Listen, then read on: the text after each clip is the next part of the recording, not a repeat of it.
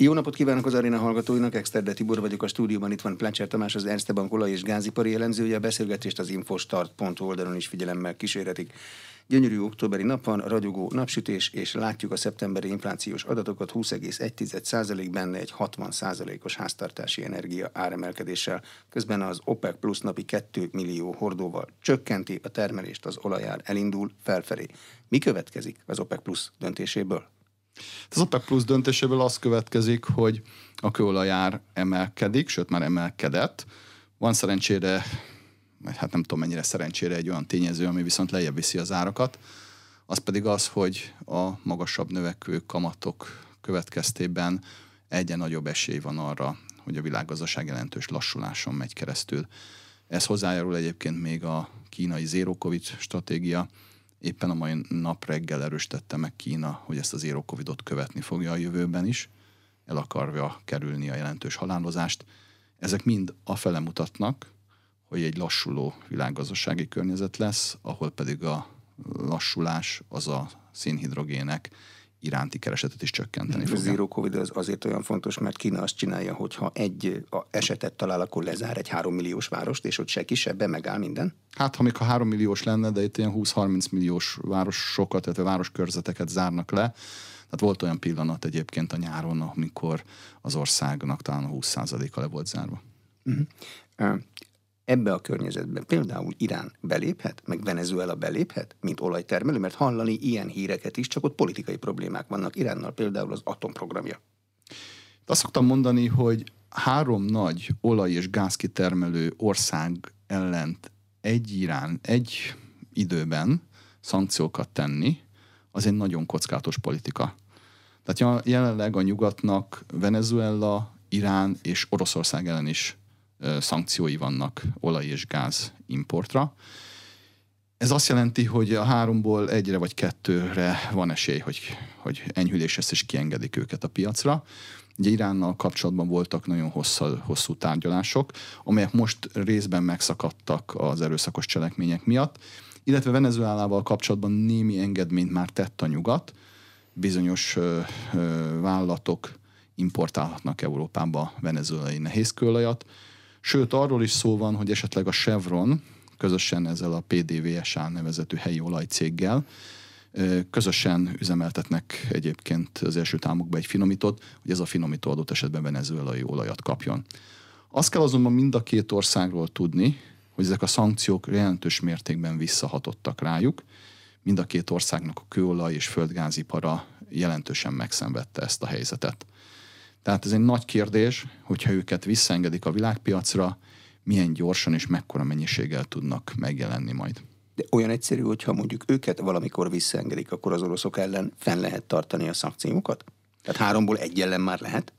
De jelenleg az a helyzet, hogy mind a kőolajpiac, mind a globális földgázpiac alapvetően nagyon szűk. Magyarán szólva a kereslet jelentősen, vagy pontosan a kínálat csak kismértékben haladja meg a keresletet, és szabad kapacitások igazából se a kőolaj, se a földgáz esetében nincsenek.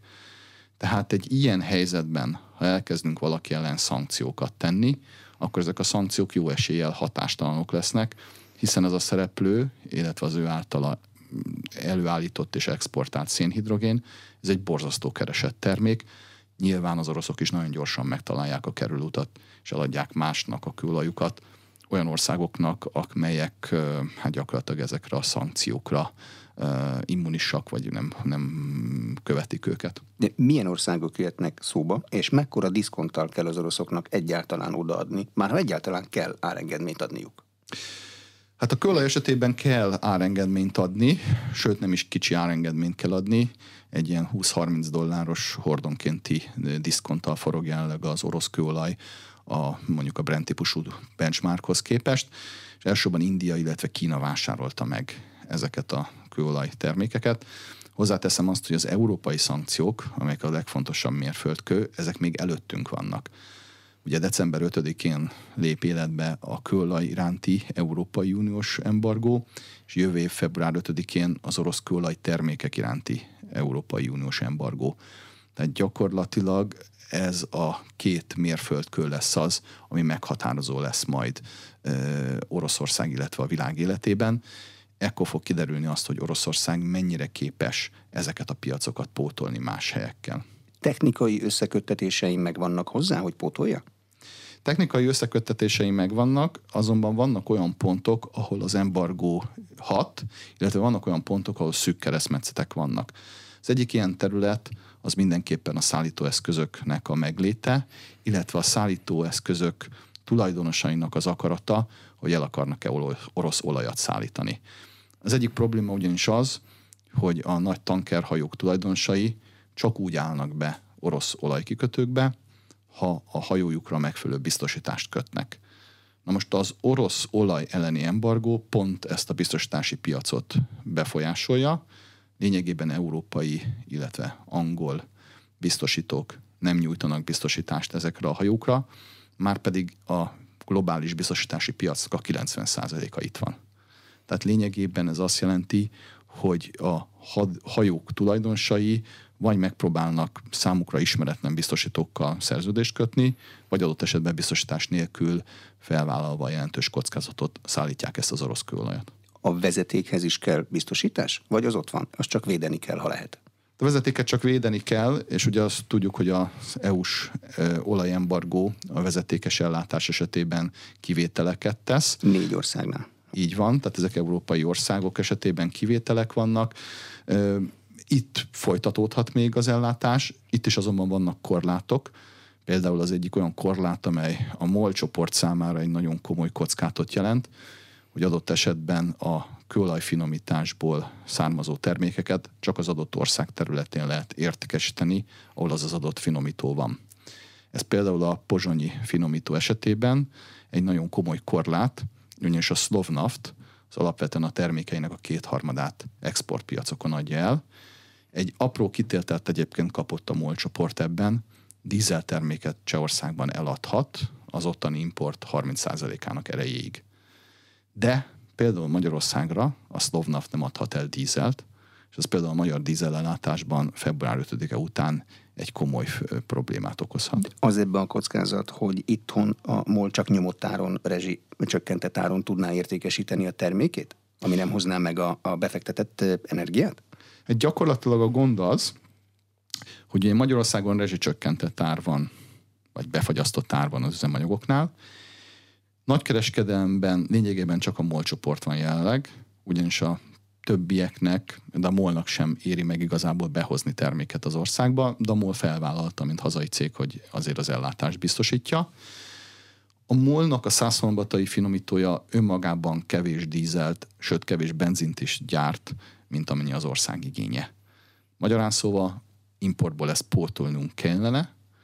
Ennek a legegyszerűbb és legkézenfekvőbb módja hogyha MOL a másik nagy finomítójából, a pozsonyi finomítóból hoz be dízelt Magyarországra. És a jelenlegi törvény, vagy a jelenlegi megállapodás szerint február 5-e után ez nem lehetséges, ha csak nem a Slovnaft nem orosz kőolajat dolgoz fel, hanem más forrású terméket. Erre valamennyi lehetőség van, de alapvetően ez a finomító orosz olajra van beállítva, és az ellátás is alapvetően Oroszország felől van biztosítva. Tehát a jelenlegi felállás szerint ez adott esetben február 5-e után komoly gondokat okozhat a MOL csoportnak a dízelellátás területén. Horvátországi finomító szóba jöhet? Úgy emlékszem, ott is van a molnak finomítója. Ott is van a molnak a finomítója, és az valóban egyébként nem orosz olajat használ fel, tehát az a finomító szabadon eladhatja az ebből készült dízelterméket. Azonban itt logisztikai és egyéb okok miatt ez a finomító az inkább a horvát belső piacra, illetve a mediterrán piacokra termel, onnan sokkal körülményesebb dízelt behozni Magyarországra. Fizikailag is ugye messzebb van, másrészt a meglevő eszközök is kevésbé adottak, magyarán szóval inkább vasúton tudnák például beszállítani ezt, nincs vezetékes kapcsolat. A vasúti kapacitás az elegendő lenne Magyarország ellátására? Tehát van annyi vonat, van annyi tartálykocsi, ami ezt megoldja? Normál esetben igen, azonban azt most látni kell, hogy egész Európa dízelpiaca felborult. Gyakorlatilag arról van szó, hogy a hiányzó orosz földgáz egy részét dízellel lehet pótolni, főleg az áramtermelési egységekbe. Ha megnézzük a Nemzetközi Energiaügynökségnek a legfrissebb szeptemberi elemzését, ott az egyik fő téma az az, hogy milyen mértékben nő az európai dízeligény, ami egyébként a globális olajkeresletre is komolyan kihat. A globális olajkereslet közel 1%-kal nő az európai dízeligények jelentős növekedése miatt, ugyanis a téli időszakban alapvetően, ahol lehetséges, megpróbálunk földgázt dízellel helyettesíteni. Egyrészt azért, mert földgáz ugye fizikálisan sem áll rendelkezésre, másrészt, ha energiatartalomra nézzük meg, akkor gyakorlatilag egy hordó egyenértékes európai földgáz jelenleg háromszor annyiba kerül, mint egy hordónyi európai dízel. Úgy kell elképzelni egy dízel hiányt, hogy először a lakossági fogyasztást kapcsolják ki, vagy először az ipari fogyasztást kapcsolják ki, és még ott van a szállítás, ami mind a kettővel összefügg. A dízelt alapvetően szállításra használjuk normál esetben. Ugye, ha piaci körülmények vannak, akkor nincs hiány. Piaci körülmények között az ár fölmegy, ha valamiből kevés van, vagy valaminek nagyobb a kereslete, mint a kínálata. Ugye Magyarország ilyen szempontból egy speciális helyzetben van jelenleg, hiszen Magyarországon kötöttek az árak. Ugye erről Kornai János közgazdász köteteket írt, hogy miként alakulnak a gazdasági folyamatok, amikor fix árak vannak, és amikor kialakul a hiány. Ha megnézzük a magyar e, dízelpiacot, megnézzük például a stratégiai tartalékainkat, amit ugye az MSKS honlapján akár követni is lehet, látszik az, hogy a dízel tartalékok azok jelentősen lecsökkentek ebbe az országba, és mivel az ár nem vonzó, ezért lényegében a mólon kívül más nem importál. Tehát elképzelhető, hogy a téli időszakban lesz dízelhiány, hiszen a fixárak mellett valóban lehet hiány, ami alapvetően ugye a fuvarozást érinti, hiszen azt használjuk föl, vagy ott használjuk föl leginkább a dízelt. De fuvarozás az nem pótolható napi gyakorlatban. Nincs annyi elektromos autó, ami be tud állni a boltokhoz, meg ami terméket tud hozni a termelőtől a, a diszkontáruházakba. Igen, hát ez adott esetben egy nehéz döntés is lehet, ha nincsen dízel, hogy mondjuk egy kormányzat hol döntsön, hogy ilyenkor a lakosságot vagy a fuvarozókat korlátozza.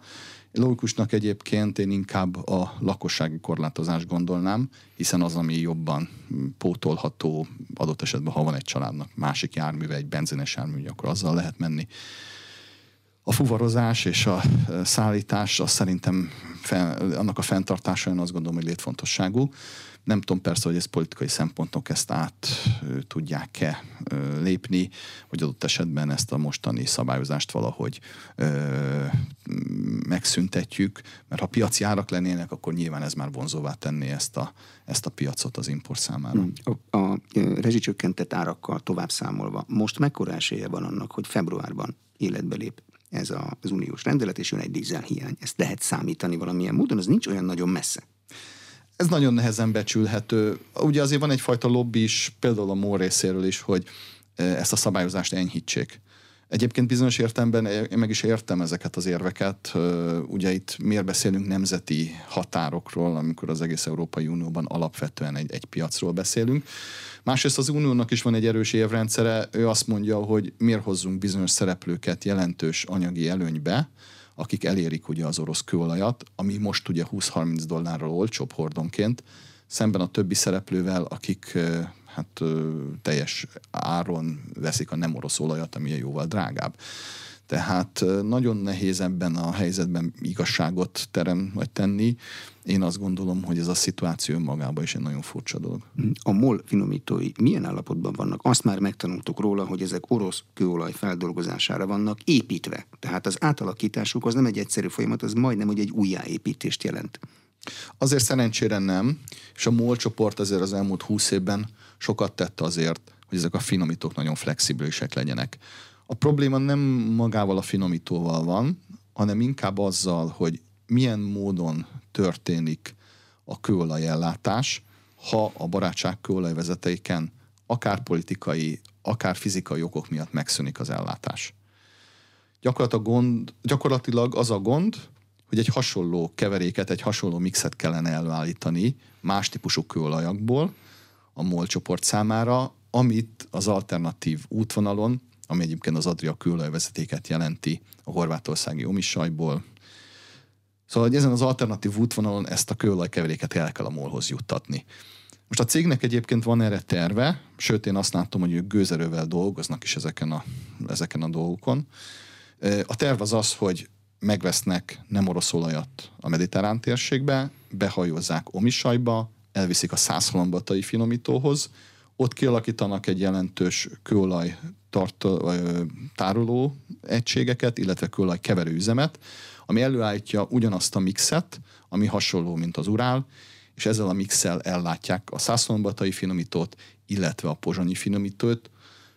Sőt, van még arról esetleg szó, hogy azt a kralupi finomítót is ellássák ezzel a termékkel, amely szintén a barátságkőolajvezeték rendszeren található, és ami egyébként Csehországban van, a lengyel PK Norden tulajdona. Tehát adott esetben még ez az üzlet nem csak a saját finomítók ellátásáról szólhat, hanem ennek a finomítónak is az ellátásáról, ami egy gyakorlatilag egy többlet üzleti lehetőséget jelent a MOL csoport számára. Honnan lesz betáplálási forrás ahhoz, hogy ezt a keveréket elő tudják állítani? Mindig vadászni kell a piacon napi árazással?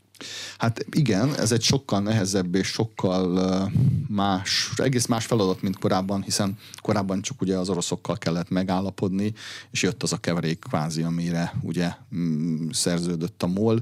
Itt néhány orosz olajcég volt, akik között tehát lehetett ugye választani, lényegében mindenki ugyanazt adta, hiszen a csőben keveredett ez az olaj.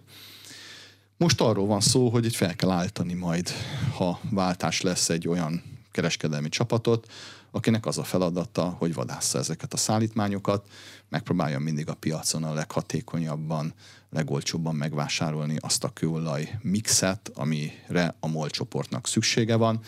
Ez nem egy újdonság, hiszen európai kőolaj cégek alapvetően így működnek, tehát egy Shell, egy BP, egy OMV lényegében ezen a modell alapján működik. A molnak ez egy új dolog, ezt meg fogják tudni tanulni, meg kell fizetni a megfelelő embert, és akkor azt gondolom, hogy meg lesz az a csoport, aki ezt nekik biztosítani tudja. Mm, az azonnali piacon egyébként van verseny? Mert ha van verseny, akkor ott árelőnyt is lehet realizálni, mint mondjuk egy hosszú távú szerződésnél, ami annyi, amennyibe megállapodtak. Természetesen van verseny. Egyébként jellemzően azért a hosszabb távú szerződések diszkontot szoktak tartalmazni az azonnali piacsal szemben, de nyilván ez a viszony változhat. Igen, van verseny, és hát ez egy verseny körülmény között kell ugye megvenni ezt a kőolajat abból a forrásból, amelyik adott esetben a legjobb. Még mindig a kőolajpiacnál maradva az amerikai stratégiai tartalékok megnyitása, piacra dobása, az milyen irányú folyamat? Mérsékli az árat? Mérsékli az árat, és jelentősen hozzájárult egyébként a június óta tartó árfolyam csökkenéshez. Én azt hiszem, hogy picit talán túl is mentek az amerikaiak most már, hogy egyre több cikk és egyre több megnyilatkozás van azzal kapcsolatban, hogyan és miként pótoljuk ezeket a készleteket. A gond az az, hogy az ár nem ment olyan alacsony szintre le, ahol egy, ez a tevékenység elindulhat. Korábban volt egy ilyen deklarált 80 dolláros amerikai kőolajár, tehát VT jár, ami alatt az amerikaiak majd ezt a készletet visszavásárolják. Hát ugye itt az elmúlt hetekben egy napra lement oda az árfolyam, de utána az OPEC döntés hatására gyorsan vissza is tudott emelkedni ez a VTI. Tehát most lényegében bőven 80 dollár fölött van az árfolyam. Milyen időtávra lehet most árat kalkulálni az olajpiacon? De meg lehet mondani, hogy februárban mennyi? Igen, hát természetesen a kőolajnak alapvetően a piaca az egy határidős piac. Ezt talán nem szokták ismerni vagy annyira a hallgatók, de az azonnali piac az, egy kicsi szelete ennek a piacnak a szereplők, beleértve a finomítókat, a termelőket, a kereskedőket alapvetően a különböző határidőkre kereskednek. Legforgalmasabb ezek közül egyébként a közeli határidők. Tehát a mostani október ugye közepe van, alapvetően november és a december a legforgalmasabb periódus, de azt lehet mondani, hogy a következő egy, másfél, két évre levő időszak, az egy olyan időszak, amelyre lehet kereskedni az olajjal, hosszabb távra is lehet, csak azok jóval kevésbé likvid piacok. Mhm. Az oroszországi agresszió ez, ezt a rendszert érintetlenül hagyta? Tehát ugyanúgy lehet most kereskedni határidőre az olajjal, mint amikor még nem támadta meg Ukrajnát? Ezen lényegében nem változtatott. Ugye itt a, a kereskedelmnek a legnagyobb része, legalábbis Európában, az a bizonyos észak-európai Brent típusú kőolajra zajlik. Nyilván lehet más típusú olajjal is megjelenni ezen a piacon, általában a brandhez képest akkor diszkonttal vagy prémiummal árazzák ezeket a termékeket, de maga ez a brand itt legalábbis Európában a benchmark. Van egy komoly központ egyébként Ázsiában, a Szingapur környékén, Shanghaiban van egy jelentős olaj leszállítási központ, illetve az első államokban a Mexikói öböl térsége, illetve a közel-kelet, ezek a legnagyobb fizikális olajpiacok, ahol a fizikai leszállítás mellett nagyon komoly határidős kereskedés is létezik. Magyarország gázellátása. Azt tudjuk-e, hogy most milyen irányból, milyen gáz, milyen mennyiségben jön Magyarországra? Nagy részt tudjuk, igen. Alapvetően ugye orosz gáz látja el továbbra is Magyarországot. Ennek két fontos útja maradt most már nyitva. Egyrészt ugye az Ukrajnán keresztüli klasszikus testvériségút, ami nem közvetlenül Magyarországra hoz gázt, hanem Szlovákián keresztül Ausztriába, és hát ugye innen áramlik vissza felénk földgáz, illetve a legújabb kapocs, ez a török áramlat, amely most már lassan, ha jól nem tudom, emlékszem, akkor egy éve most már lassan üzemel, és hát ez lényegében Bulgária és Szerbia felől szállít Magyarországra orosz földgázt. Emellett ugye létezik az LNG kikötő Krük szigetén Horvátországban, onnan is kaphatunk földgázt, illetve tulajdonképpen a nyugat-európai gázrendszerből is jöhet hozzánk földgáz, bár ott is olyan nagy az igény, hogy ennek a fizikai léte, ez, ez valószínűleg, valószínűleg minimális lehet most. Azt tudjuk, hogy mikor milyen gáz van ezekben a vezetékekben, hogy a Krk szigetéből biztosan cseppfolyósított gáz vissza gázosítása jön? Hogy kell, hogy kell elképzelni egyáltalán? Hát ez majdnem, hogy homogén ez a termék. Nyilván vannak néha különbségek, mert nem csak kizárólag metán lehet a földgázrendszerben, hanem ugye lehet etán és propán bután is kisebb mennyiségben, de lényegében ez egy homogén termék, alapvetően metánról van szó. Maga a kereskedés Európában egyébként nem mennyiségre, tehát nem, hogy is szóval nem köbméterre történik, hanem energiatartalomra. Tehát ezzel kereskednek, úgyhogy adott esetben, hogyha egy gáz sűrűbb, tehát magyarán szóval több benne a hosszabb szénláncú elem, emiatt magasabb a fűtőértéke, az lehet, hogy fizikai volumenben kisebb mennyiséget jelent. Megawattórára számolják? Vagy mire számolják? Igen, megawattórára számolják, tehát gyakorlatilag a gáz fűtőértéke alapján történik a kereskedés. Vannak határkeresztező kapacitásaink. Ezek most hogy működnek? Hát ezek gyakorlatilag Szlovénia kivételével lehetővé teszik a kétoldalú kereskedelmet, tehát mi például Szerbia fele el tudunk adni, vagy Szerbia el tud felénk adni, vagy mondjuk Szlovákia esetében ugyanúgy működik ez a, ez a rendszer. Tulajdonképpen ez az európai gázpiac az Európai Unióban egy, egy egységes piac. Ez nagyon fontos megérteni és tudni.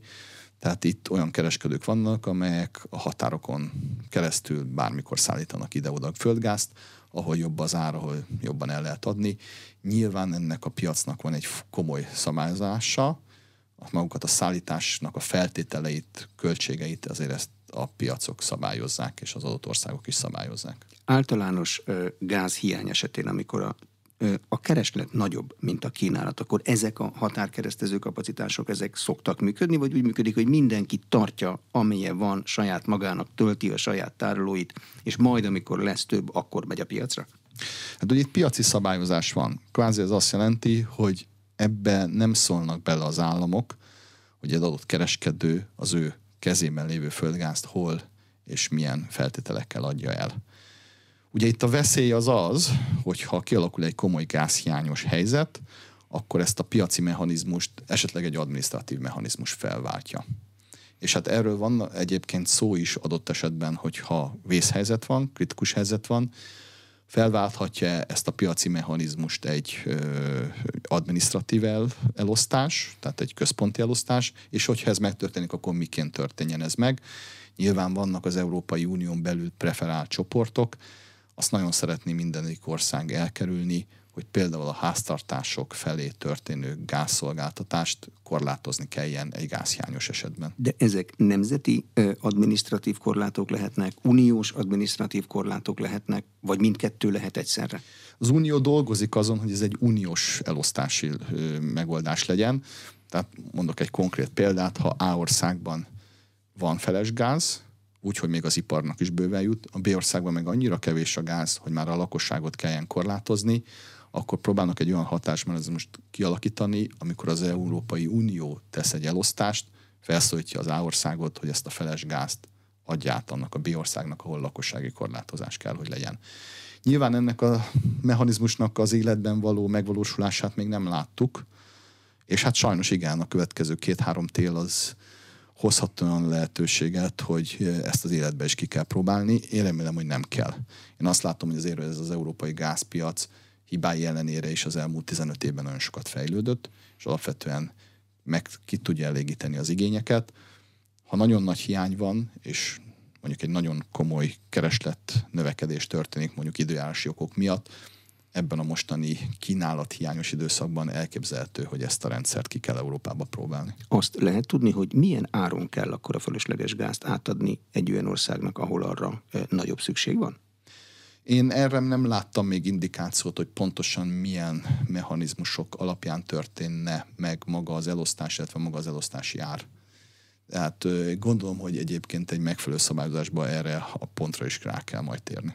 Magyarországon ugye 7 millió köbméter a vállalati felhasználás, 4 millió köbméter a lakossági felhasználás. Van-e valami sorrend, hogy hol, mivel kell takarékoskodni, amikor ez a 7 meg 4, 11 nem áll rendelkezésre? Hát én azt szoktam mindig mondani, hogy a földgázt ugye három dologra használjuk alapvetően. Használjuk háztartási felhasználásban, alapvetően fűtésre, áramtermelésre, illetve a harmadik terület az az ipar. Na most a három terület közül, ami politikailag egyértelműen a legkényesebb, az mindenképpen a háztartások ellátása, tehát a fűtés. Én azt gondolom, hogy azt kellene legkevésbé korlátozni, vagy az az utolsó terület, ahol, ahol mondjuk fizikai korlátozást kellene bevezetni. Az áramtermelés majdnem ugyanolyan kritikus, mint a háztartási ellátás, hiszen, hiszen földgáz nélkül nincsen kiegyenlítő áramtermelés, nincs kiegyenlítő áramtermelés, akkor meg gyakorlatilag nem lehet tartani ezt a 220 volt 50 Hz-es áramot. Szétmennek a berendezések, nem lehet újraindítani, kórházakban nincs inkubátor, halnak az emberek. Ez pontosan így van, tehát az egy kritikus, egy, egy, egy jól működő, fejlett gazdaságban, hogy stabil, megbízható, minden időben elérhető áramellátás legyen, majdnem ugyanolyan kritikus, mint a lakossági fűtés. De ez a két terület, ennek a korlátozása szerintem a legvégső. Egyébként ez a kettő valóban sokat fogyaszt, tehát a 10-11 milliárd köbméteres hazai gázfogyasztásból 3,3 milliárd köbméter volt a hazai lakossági fogyasztás, 2,6 milliárd köbméter volt az, amit a magyarországi gázüzemű erőművek használtak föl áramtermelésre. Ezt összeadjuk ezt a kettőt, ebből az jön ki, hogy ez közel 60 a teljes gázigénynek. A maradék terület az pedig minden egyéb, de főleg az ipar. Én azt gondolom, hogy főleg az ipar esetében lehetnek korlátozások. Az az érzésem, hogy a következő két-három év az az ipar esetében arról fog szólni, hogy ha magas a gázár, akkor lekapcsol az ipar egy része vagy teljes egésze, ha pedig alacsony a gázár, akkor visszakapcsoljuk az ipart. Tehát egy ilyen kibekapcsolt állapotban lesz valószínűleg európai ipar a következő két-három évben. Reméljük inkább bekapcsolva, mint kikapcsolva ez kevésbé fájdalmas terület, mint az előző kettő, de azért itt is van elég sok fájdalom. Egy konkrét példát szoktam mindig mondani, ez a műtrágya gyártás. Európában majdnem 20 milliárd köbmétert használ fel egész Európa, kb. 5% a gázfogyasztásnak műtrágya gyártásra, ami egy nagyon kritikus területe a földgáz felhasználásnak, hiszen műtrágya nélkül modern mezőgazdaság nincsen. A termés átlagok 10-15-20% a lehet maximum egy területnek műtrágya nélkül. Tehát, tehát és ebből a termékből, ha, ha nem biztos, hogy mindig lehet a nemzetközi piacokon vásárolni, mert minden országnak annyi kapacitása van, általában amennyi a saját mezőgazdaságának az igénye, maximum egy kicsivel több, hogy néha exportáljanak. Oroszország nagyon nagy exportőr műtrágyában egyébként, tehát az, hogy ők egy ideig nem tudtak eladni, most egyébként ismét tudnak, ez nagy hiányt okozott tehát műtrágyához nem könnyű jutni a világpiacon. Ráadásul a mezőgazdasági termelőket is rá kell valahogy venni, hogy mondjuk egy másik ország műtrágyát használják. Azért nekik ugye a termőföld egy nagyon fontos dolog, oda nem mindent dobnak rá, mit tudom én mondjuk ázsiai származású bizonytalan műtrágyát nem hiszem, hogy szívesen tennének ők a saját területükre. Hm, az látszik-e, hogy a műtrágya gyártás most ebből kivéve mekkora része az az iparnak, amit ki meg be lehet kapcsolni? Nyilván ezen műtrágygyártáson kívül is vannak olyan üzemek, amit hogyha leállítanak, iszonyú nehéz újraindítani. Hát a nagy része azért olyan, hogy ki bekapcsolható. Inkább az a kérdés, hogy van-e, van egy része az iparnak, ahol a földgázra, mint energiaforrásra van szükség, és van egy olyan része az iparnak, ahol a földgázra, mint molekulára van szükség. Tehát a műtrágyagyártás tipikusan az a terület, ahol molekuláris szinten van szükség ugye a műtrágyára, tehát magyarán szólva abból a metán molekulából alakítjuk ki azt az ammóniát, ami különböző egyéb kötések formájában utána a földekre kiszórunk. Vagy például a vegyipar esetében is sokszor molekulárisan van szükség. Azokon a területeken, ahol energiára van szükség, ott a helyettesítés könnyebb, és én azt látom, hogy el is indult, tehát ahol lehet oda elektromos áramot használunk most földgáz helyett, ahol az energiaigényre van szükség. Ahol viszont molekulálisan van szükség a földgázra, ott ez a helyettesítése sokkal nehezebb. Mm, ahol mint a folyamatokhoz szükséges hőre van szükség a földgázra, az ugyanoda az elektromos árammal ugyanúgy potolható? Nagy részt igen. Pontosan erről van szó. Tehát ahol hőre van szükség, ott elektromos árammal lehet helyettesíteni, ahol meg molekuláris szinten van szükség a földgázra, ott ez a helyettesítés nem adott. A kiegyenlítő energia termelése az dízellel megoldható? Gáz helyett? Vagy egy, nem oldható meg? Egy része igen, ráadásul az a paradox helyzet, hogy inkább a régebbi típusú bojlerek alkalmasabbak általában a, a duál üzemre. Nagyon sok új hiper-szuper gázalapú erőműnél ez az adottság már nincsen meg de ahol régebben egy típusú generátorok vannak, vagy aleve dízel generátorok vannak, például backup rendszerekre, tehát ilyen háttérekre, hogy sok esetben most úgy döntenek, hogy a háttérrendszert használják, nem a főrendszert. Tehát ilyen esetben lehet helyettesíteni a, a földgáz dízellel. A lakosságnak milyen lehetősége van a gáz felhasználása csökkentésére? Van-e erre valamilyen jó gyakorlat, jó modell? Hát rövid távon egyetlen egy dolgot lehet sajnos csak csinálni, levenni a termosztát. Tehát gyakorlatilag más lehetőség jelentős mértékben nincsen, mondjuk nem, nem kátfürdőzni, hanem gyors zuhanzást tenni, azt is inkább hűvösebb vízbe, vagy olyan nem forró vízbe. Tehát ilyen lehetőségeink vannak lényegében. Sporolni, ahol lehet ugye az árammal is, világítással, főzéssel, egyebekkel. Rövid távon ez az egy lehetőség van. Hosszabb távon, ha van hozzá megfelelő anyagi erő és lehetőség, akkor nyilván a lakásaink szigetelése egy nagyon komoly megtakarítás jelenthet én azt gondolom, hogy ez a 3,3 milliárd köbméteres hazai lakossági gázfogyasztás, ez nyugodtan akár másfél-két milliárd köbméterrel lecsökkenthető De egy megfelelő szigeteléssel. 18-20 fokra való lakossági fűtés, mondjuk 20 fokos vízben tusolni azért az embert próbáló feladat, tehát nyilván ott valamiben kicsit melegebb kell. De ezzel egy háztartási számlát mennyiben lehet csökkenteni? Ha most nézi az ember a háztartási kiadásait, brutális benne az élelmiszer, meg az energia. Én azt gondolom, hogy ha mondjuk egy 22 fokról 18 fokra lecsökkentjük a téli időszakban a hő, lakos lakásainknak a hőmérsékletét, az körülbelül egy olyan 25%-os gázfogyasztás csökkentést tud okozni a téli fűtési időszakban. Ugye alapvetően a téli időszakban használjuk a gázt, tehát ez az egész évi számlából is körülbelül ekkora csökkentést tud okozni.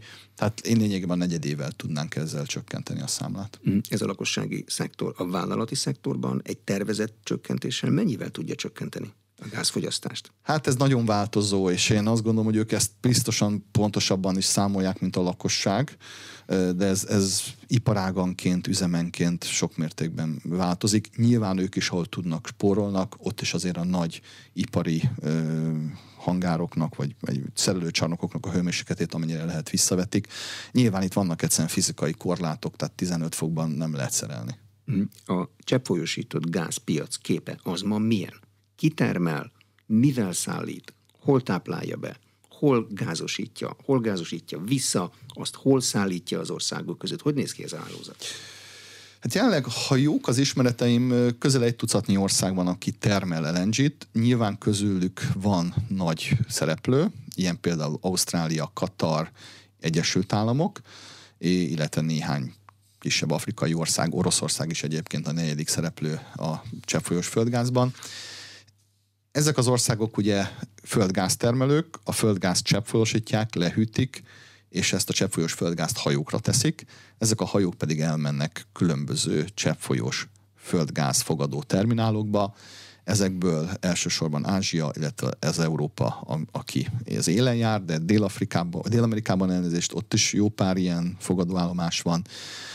Illetve az Egyesült Államokba is, már az Egyesült Államok ugye tíz éve most már közel nettó exportőr lett földgázból, korábban építettek ők is ilyen fogadó terminálokat, ma ezeket egyébként jellemzően cseppfolyós földgáz készítő vagy gyártó terminálokká alakítják át. Tehát így néz ki körülbelül a globális piac.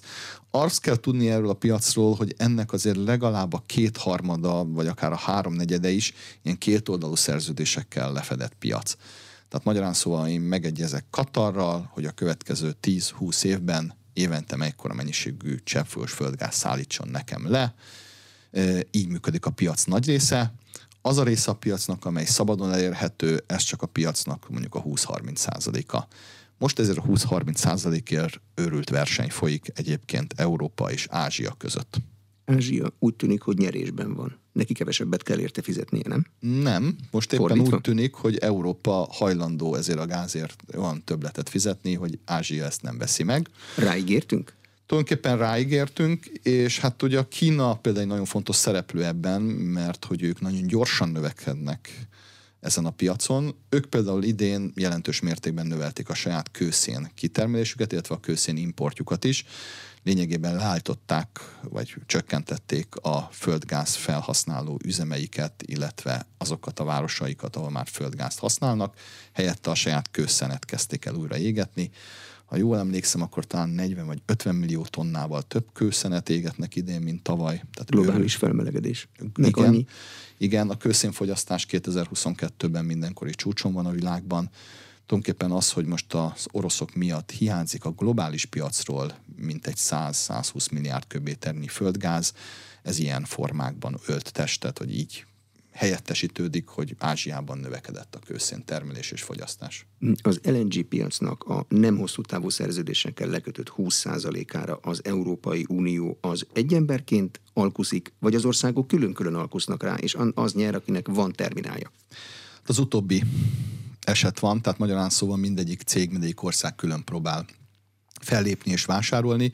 Ugye Olaf Scholznak volt egy nagyon híres útja, talán egy pár héttel ezelőtt ott közel-keleten, jó pár közel-keleti országban volt, és hát, ha jól emlékszem, talán egy vagy két szállítmányi LNG-t tudott végül is lefixálni ő a német vállalatok számára. Ugye Németországnak jelenleg nincs még LNG terminálja, de ha minden igaz, akkor decemberben már két darab LNG terminálja lesz az országnak, jövő év végén pedig négy terminállal fognak összesen rendelkezni. Egyébként ezek úgynevezett FLNG, tehát ilyen floating LNG terminálok, vagy más néven szólva ez a floating storage és, és regasification, tehát ez a LNG-t tároló és visszagázosító üzemek. Ezek olyan hajók, amelyeket ki tudnak kötni a tengerpartra, képítik hozzá a csővezetéket a szárazföldhöz, ez a hajóhoz pedig jön egy olyan hajó, ami ugye szállítja az LNG-t, átfejtik az LNG-t erre a floating egységre, és ott visszagázosítják.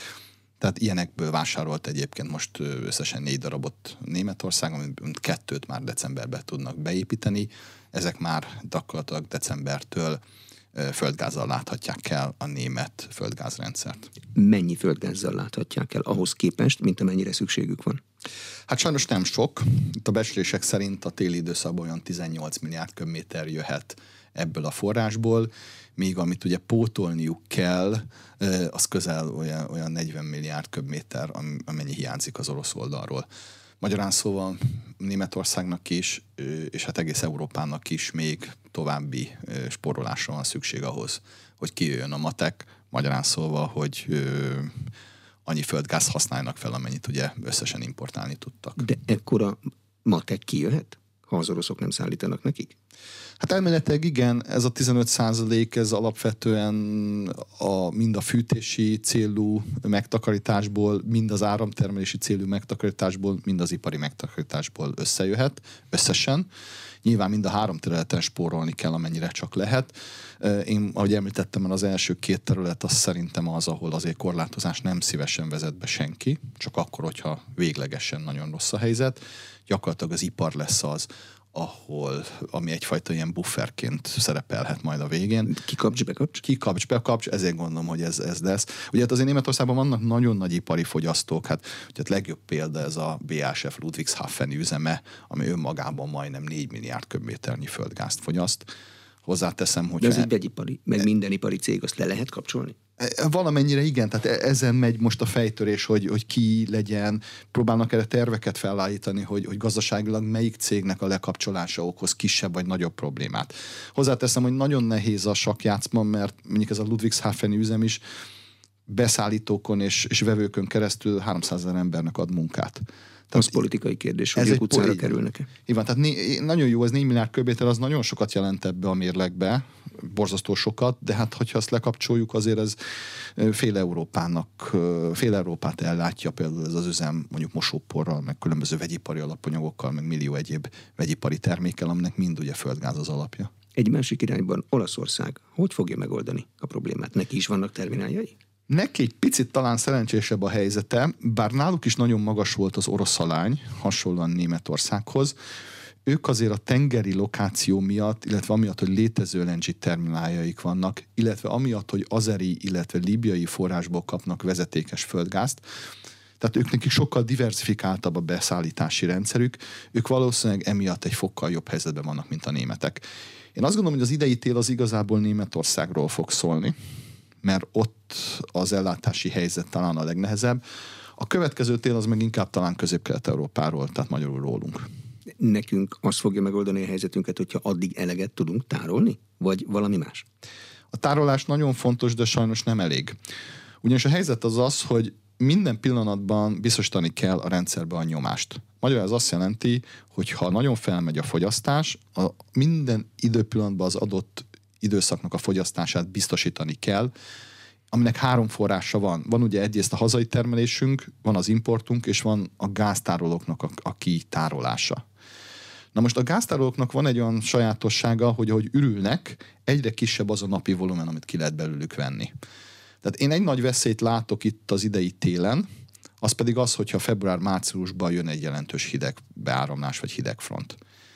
Ekkor ugyanis előfordulhat, hogy a hazai kitárolás és a hazai termelés az kevés, tehát rá leszünk szorolva az importra.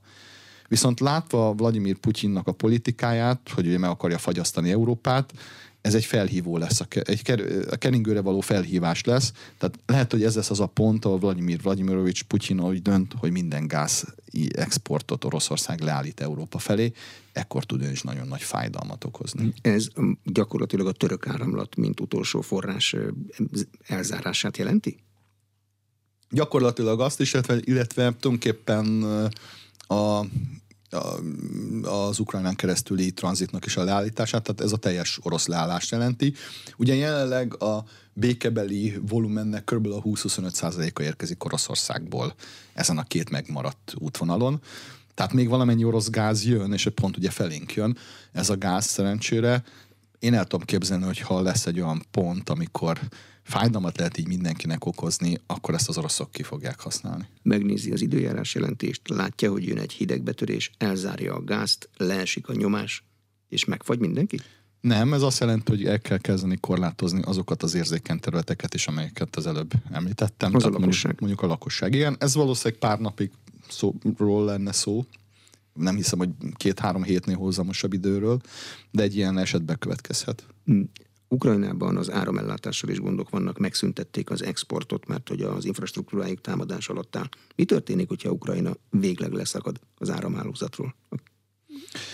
Hát az Ukrajnának nagyon fájdalmas, mert ugye az azt jelenti, hogy a saját ellátásukat sem tudják valószínűleg teljes mértékben biztosítani. Nekünk is fájdalmas lehet, hiszen most nekik van egy többlet áramtermelésük, amit eladtak volna nekünk.